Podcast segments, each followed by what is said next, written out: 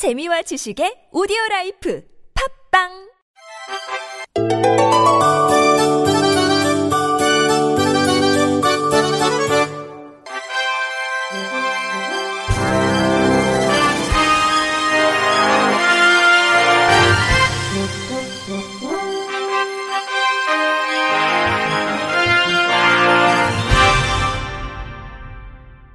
청취자 여러분 안녕하십니까? 1월 10일 화요일 KBS 뉴스입니다.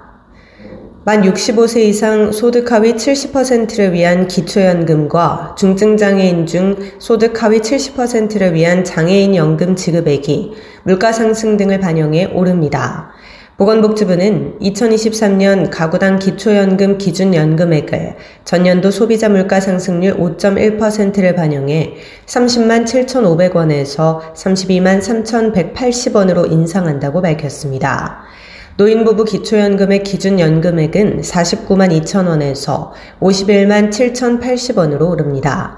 이에 따라 기초연금을 받는 노인은 오는 25일 1월 급여분부터 인상된 기초연금액을 받게 됩니다.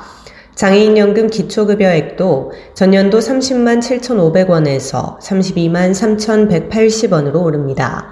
장애인연금 수급자는 오는 20일부터 기초급여 32만 3,180원과 부가급여 8만원을 합쳐 최대 40만 3,180원을 매달 받게 됩니다.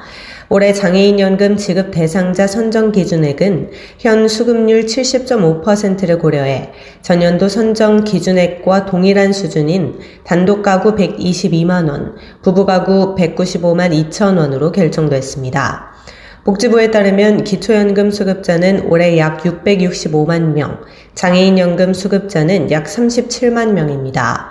기초연금 기준연금액 인상 관련 고시안은 내일까지 행정예고를 거쳐 확정할 예정입니다. 국가인권위원회는 인사혁신처 국가공무원 인재개발원장에게 청각장애인이 비장애인과 동등하게 교육을 받을 수 있도록 나라배움터 제공 콘텐츠에 자막과 수어 통역을 제공할 것을 권고했다고 밝혔습니다. 청각장애인 진정인 A씨는 인사혁신처 국가공무원 인재개발원이 주관하는 나라배움터의 영상인 장애인식 개선교육, 정보공개 제도, 탄소 중립, 적극 행정, 쉬운 공공언어는 국민의 권리 등의 자막이나 수어 통역이 제공되지 않아 내용을 알 수가 없었다며 인권위에 진정을 제기했습니다. 나라배움터는 국가, 지자체, 국립대학, 공공기관 등이 시스템과 콘텐츠를 공동 활용하는 교육자원 플랫폼입니다. 국가공무원 인재개발원 측은 현재 자막이 제공되지 않는 과정에 대해서는 자막을 추가 개발하고 올해 피진정 기관에서 자체 개발하는 정규 콘텐츠부터 자막을 제공하겠다고 답변했습니다. 또 탄소 중립과 같이 즉시 배포해야 하는 현장 강의형 콘텐츠는 자막을 바로 제공하기 어렵고 강의 녹취 및 자막 제작에 필요한 추가 예산을 확보해 순차적으로 자막을 제공할 예정이라고 설명했습니다. 하지만 인권위는 국가공무원 인재개발원 측이 운영하는 온라인 포털 사이트의 영상 강좌에 자막이나 수어 해설을 제공하지 않는 것은 장애인 차별 금지 및 권리구제 등에 대한 법률 제21조 제1항 및 제3항을 위반한 장애인 차별 행위라고 판단했습니다. 인권위는 나라 배움터는 공무원이 아닌 사람도 이용할 수 있는 열린 강좌, 테마 영상 등을 제공하고 있으므로 이런 영상물에 대해 장애인이 비장애인과 동등하게 접근 이용할 수 있도록 자막 등 필요한 수단을 제공해야 한다고 봤습니다. 더욱이 인권위는 국가기관이라는 점에서 장애인의 접근권을 보장해야 할 공익적 책임이 더욱 크다고 지적했습니다. 보건복지부는 장애인 자립 기반 조성과 직업 재활을 지속 지원하기 위해 2023년 중증장애인 생산품 생산시설 지정 신청을 접수한다고 밝혔습니다. 생산시설은 공공기관 우선 구매 대상인 중증장애인 생산품을 생산하는 시설로 보건복지부 장관의 지정을 받은 시설을 말하며 2022년 12월 31일 기준 생산시설은 768개소가 지정돼 운영 중입니다.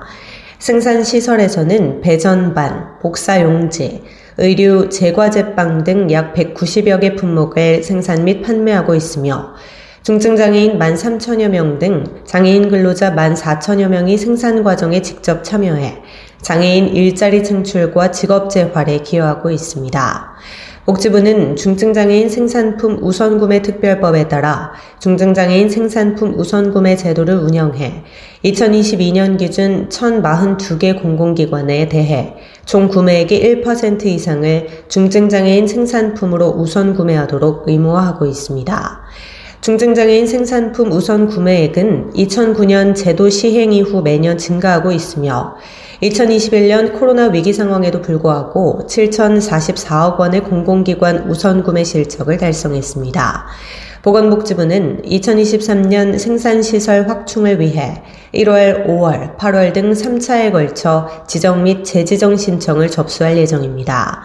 복지부 연민섭 장애인 정책국장은 중증장애인 생산품 생산 시설은 중증장애인의 직업 재활과 자립을 위해 꼭 필요한 시설로 앞으로도 생산 시설 확충과 우선 구매 확대를 위해 더욱 노력하겠다며 중증장애인의 자립 지원이라는 사회적 가치 실현을 위해 공공기관의 적극적인 구매 노력과 함께 국민께서도 많은 관심을 가져주시기를 부탁드린다고 강조했습니다. 소방청은 노인, 장애인, 다문화 가족 등 취약계층 소방안전교육 강화를 위해 일선 소방안전 강사와 장애인 전문가 의견을 반영해 소방안전교육 교재를 발간했다고 밝혔습니다. 이번 교재는 노인, 장애인, 다문화 가족에 대한 문헌 분석, 설문 및 인터뷰, 전문가의 자문 등을 통해 대상별 사고 사례 및 통계, 신체 인지, 환경적 특성, 국내외 교육 동향을 분석한 결과를 반영했습니다. 주요 내용은 화재 안전, 생활 안전, 응급처치, 재난 안전 등 4대 분야로 구성했으며 분야별 국내외 사고 사례 및 관련 통계 등 참고 자료가 포함된 강사용 지침서도 함께 발간했습니다.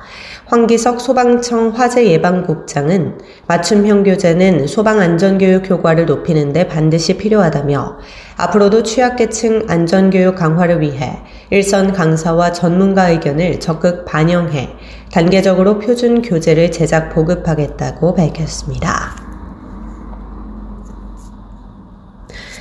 경기 안산시는 저소득 장애인의 일상생활을 지원을 위해 올해부터 장애인 맞춤형 도우미 서비스를 확대 시행한다고 밝혔습니다.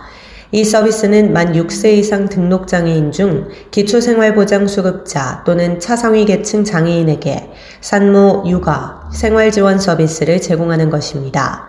시는 올해부터 육아 지원 서비스 대상을 종전에 만 36개월 이하 자녀를 둔 장애인에서 만 9세 미만 자녀를 둔 장애인으로 확대하고 서비스 시간도 월 48시간에서 월 120시간으로 늘렸습니다.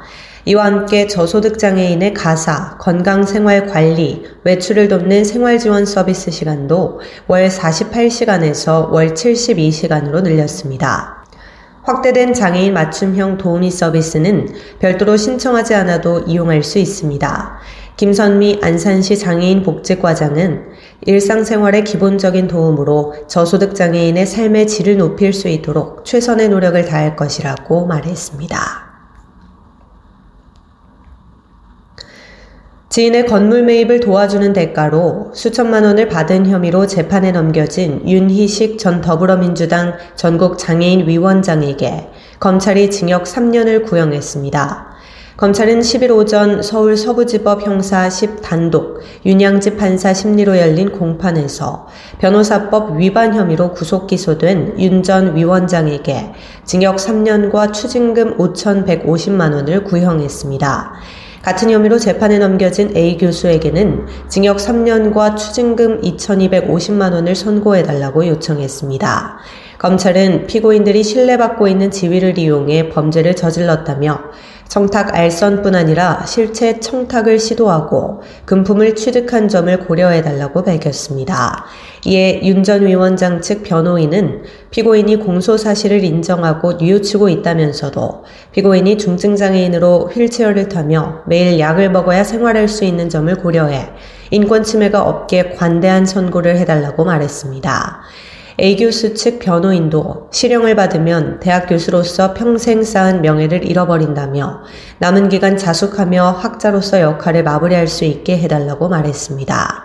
이들은 2020년 9월 건설업자인 지인으로부터 준공한 건물을 한국토지주택공사에 매도하고 싶다는 부탁을 받고 LH 임직원 등에게 청탁해준다며 3회에 걸쳐 총 7,700만 원을 수수한 혐의를 받고 있습니다. 끝으로 날씨입니다. 당분간 낮 기온이 평년보다 높은 가운데 내일 역시 전국이 대체로 맑은 날씨를 보이겠습니다.